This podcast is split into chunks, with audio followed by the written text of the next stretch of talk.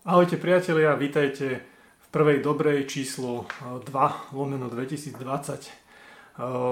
Najprv taká malá interná informácia. Konečne sa mi nejakým si spôsobom darí rozbehať publikovanie prvej dobrej ako podcastu. Takže dneska mi písali práve z, z Apple, že teda môj podcast je vypublikovaný, takže od dneska by ste ho mali nájsť na Apple Music, či ak sa to volá, Apple Podcast. Čo sa týka Google, tak tam to nejakým si spôsobom ešte trvá. Už asi druhý či tretí deň to tam svieti, že, že teda zatiaľ nie je publikovaný, aj keď je tam nahlásený. Neviem, či to čaká na nejaký review alebo na čo ale teda píšu, že mám počkať few days, tak uvidíme, že kam to dospeje. Zároveň teda sa mi ho podarilo dostať aj na Spotify, Deezer a ešte nejaké iné menej e, dôležité tieto listingy, takže mali by ste ho o chvíľu už uh, vedieť si aj vyhľadať vo svojej obľúbenej podcastovej aplikácii. Toľko k nejakým interným veciam a teraz poďme na aktuálne dianie, ktoré, ku ktorému chcem niečo povedať. To, čo rezonuje v dnešných dňoch, alebo teda dnešný, zajtrajší deň najviac asi na Slovensku je oslobodenie Mariana Kočnera a teda Aleny Žužovej spod obžaloby z vraždy Jana Kuciaka a Martiny Kušnírovej.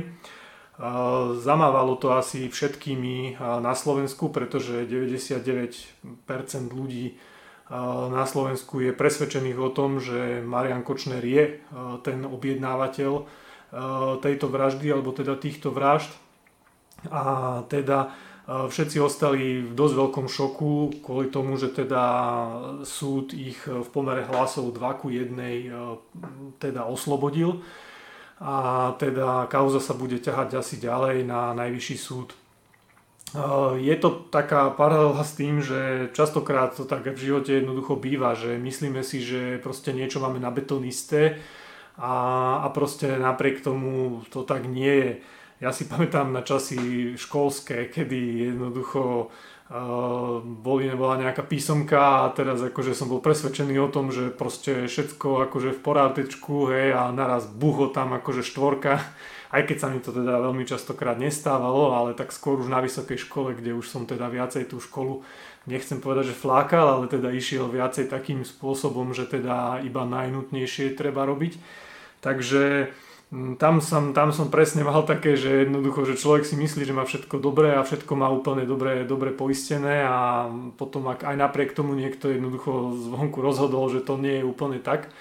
Aj keď v tomto prípade to asi nie na, na žiadnu srandu a je to naozaj vážna kauza a vážne to nejak naštrbuje by som povedal vôbec e, dôveryhodnosť e, celkového našej, našej krajiny a celkovo akože súdnictva, ktoré tu je pretože ľudia nadobúdajú dojem, že e, proste Kočner bol odsudený za nejaké zmenky a za podvody so zmenkami, za nejaké peňažné, peňažné machinácie, čo v podstate tri štvrtina ľudí na Slovensku ani nechápe, že o čo tam vlastne šlo a aký problém tam bol s tými nejakými falošnými zmenkami. Myslím si, že polka ľudí ani netuší, čo tá zmenka vlastne je, ale keď niekomu prejde vražda, tak to už je naozaj, naozaj čo dodať a to už fakt akože je trošku cez čiaru. Uvidíme, ako sa tá situácia vyvinie. Môžeme to tak akurát z diaľky sledovať, ale teda v súčasnosti nám už asi neostáva nič inšie, len teda držať palce prokurátorovi, aby teda predložil ďalšie alebo také dôkazy, takú argumentáciu, ktorá bude, ktorá bude naozaj nevyvrátiteľná. Poďme však na nejaké príjemnejšie a veselšie témy a tým je to, že síce už máme začiatok septembra, nám to však ale nevadí, pretože som zistil, že 29. augusta e, bol Medzinárodný deň červeného vína. Neviem, či vína alebo červeného vína, ale mám tu poznačeného červeného vína, tak predpokladám, že červeného. Otázka ale znie, ktorá je vážne taká dôležitá, je, že prečo ma z červeného vína boli hlava. Minule som to naozaj musel už si googliť, pretože táto problematika ma natoľko začala rozčulovať, že som nemohol jednoducho už nemôžem vypiť e, proste ani 2 deci červeného vína na večer, aby ma na druhý deň nebolela hlava. Samozrejme, keď niekto vypije litrovú flašku, tak sa nie je čomu čudovať, ale u mňa to už dosť sa dospelo do takých, e, do takých e, rozmerov, že naozaj mi stačí dať si večer 2 deci a na druhý deň ma proste boli hlava. Samozrejme najprv som obviňoval, že pijem nekvalitné víno a že proste, že fľaša síce stála proste, ja neviem, 5 eur alebo 6 eur, ale napriek tomu teda, že dožvie, čo tam lejú za, za chemiu. Takže som proste pár fliaž zo zlosti vylial do, do dresu, ale postupne som zistil, že jednoducho problém nie je vo víne, ale problém je asi vo mne. Takže som začal googliť a zistil som, že tento syndrom bolesti hlavy z červeného vína je dosť e, rozšírený medzi ľuďmi vo svete, keď to tak poviem, a má to normálne dokonca skratku, že RVH po anglicky Red Wine Headache.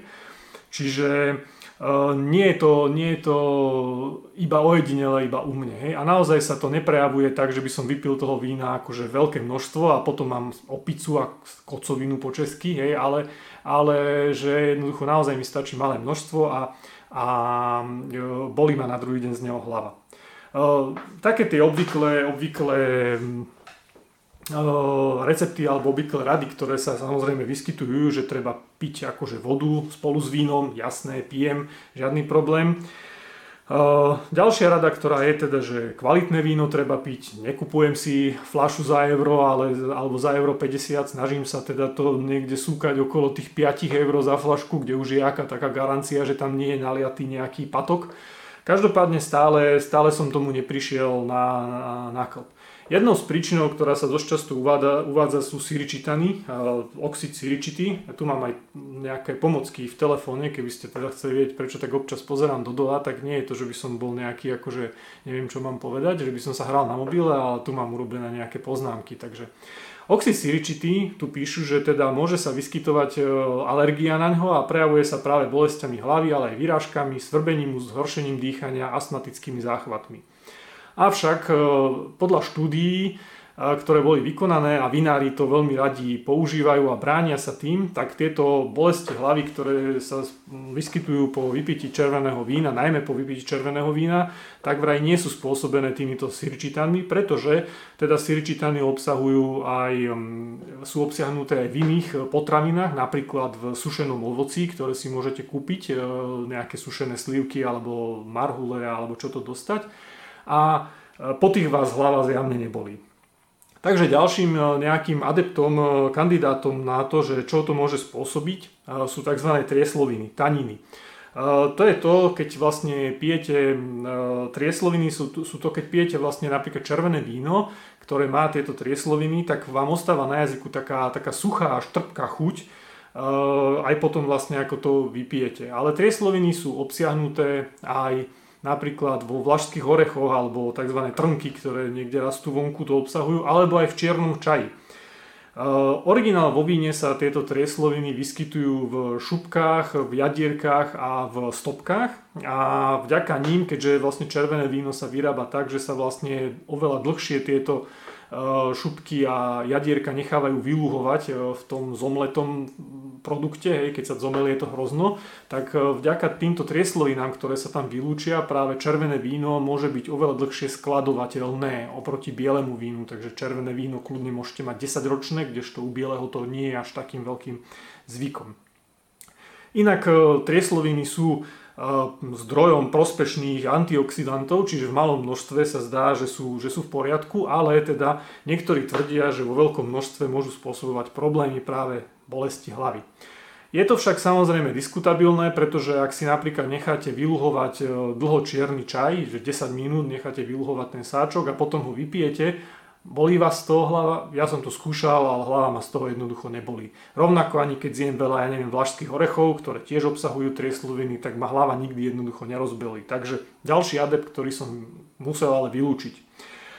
Potom e, je tu, sa častokrát objavuje na, na internete, že teda cukor v kombinácii s alkoholom, keď je vlastne toho cukru príliš veľa, tak vlastne môže spôsobovať odvodnenie alebo teda zníženie hladiny e, vody v krvi a potom vlastne vás toho môže boleť hlava.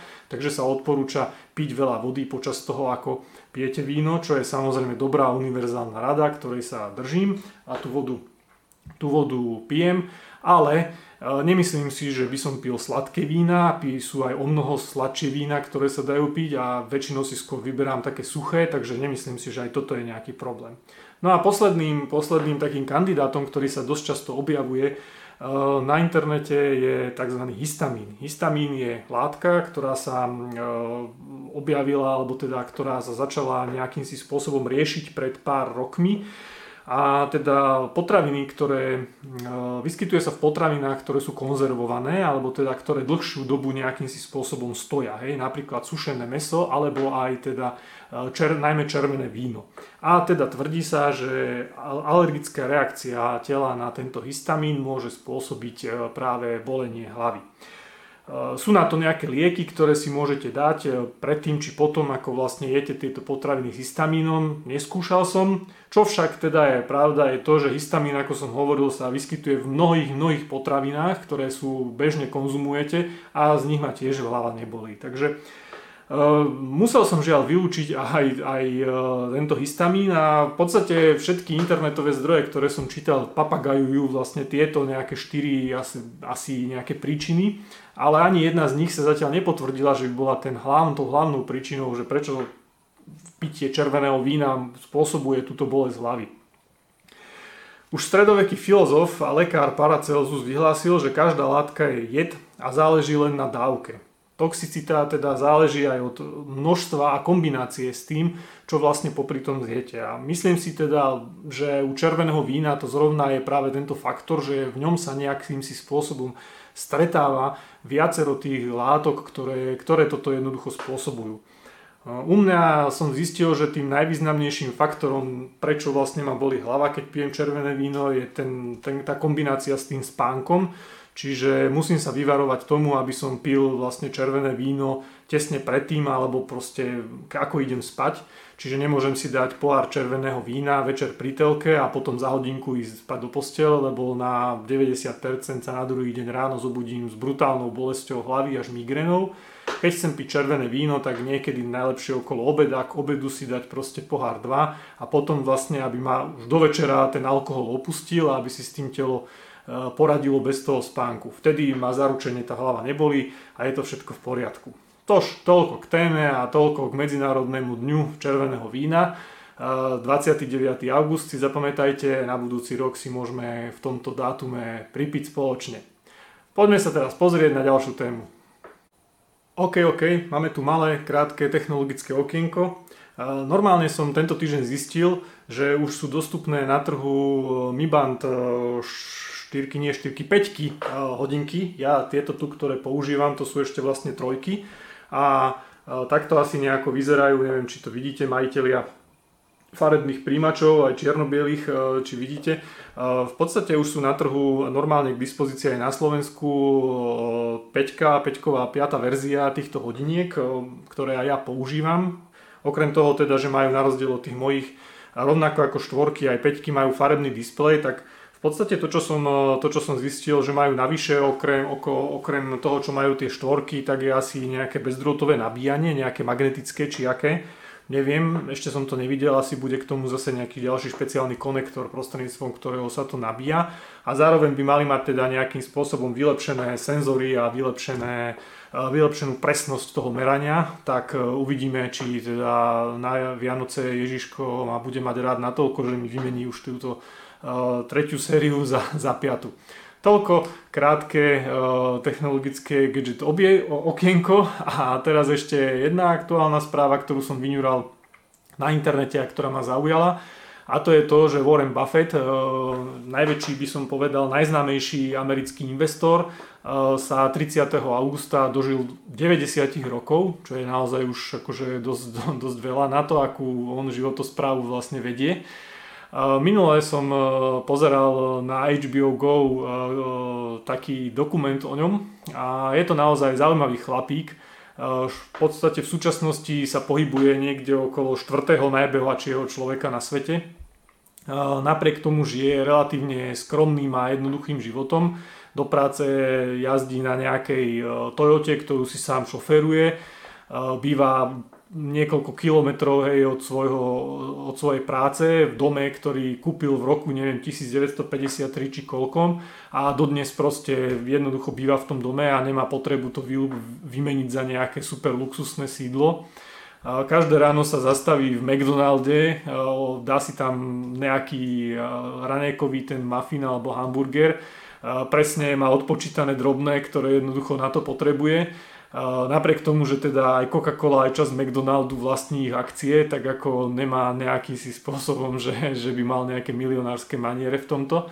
No a celkovo celý ten jeho vlastne život a životný príbeh je veľmi zaujímavý. Začal vlastne už dá sa povedať, že podnikať ako 11-ročný chalan, kedy predával po okolí kolu a roznášal noviny a potom neskôr ako 14-ročný si dokonca kúpil nejakú polnospodárskú pôdu, ktorú prenajímal farmárom a potom vlastne kúpil ako prvé svoje nejaké akcie, ktoré hneď potom rýchlo predal, ako náhle trochu stúpla tá cena a vlastne neskôr zistil, že tá cena neskôr brutálne vlastne tých akcií narastla a bol by na tom zarobil mnoho viacej. A vlastne v tom, sa, v tom čase sa nejakým si spôsobom formoval a, a vlastne aj určil to, že akým spôsobom on bude s tými akciami vlastne podnikať.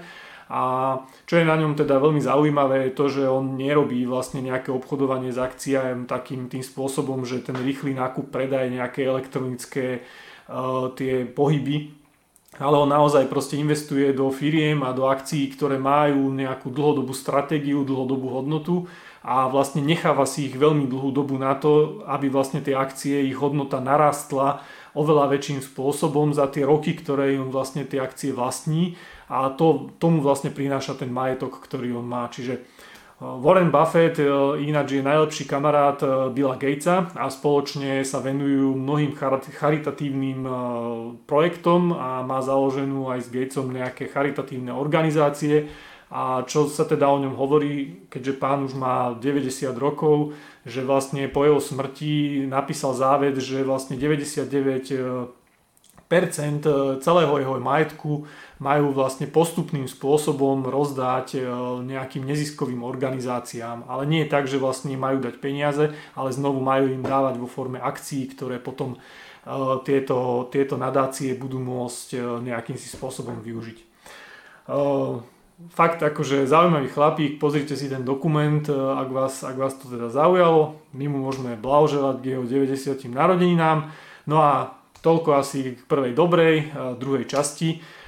Ak vás čokoľvek e, zaujalo, o čom by som mohol rozprávať alebo o čom by ste sa chceli viacej dozvedieť prípadne mi máte čo povedať nejaké postrehy alebo dobré myšlienky, tak môžete mi napísať na moju e-mailovú adresu martinzavináčgenzo.sk e, respektíve na stránke tohto podcastu e, určite nájdete kontakt na, na mňa, kde môžete mi niečo povedať, povedať milé alebo aj nejaké kritické. OK, majte sa a vidíme sa budúci týždeň.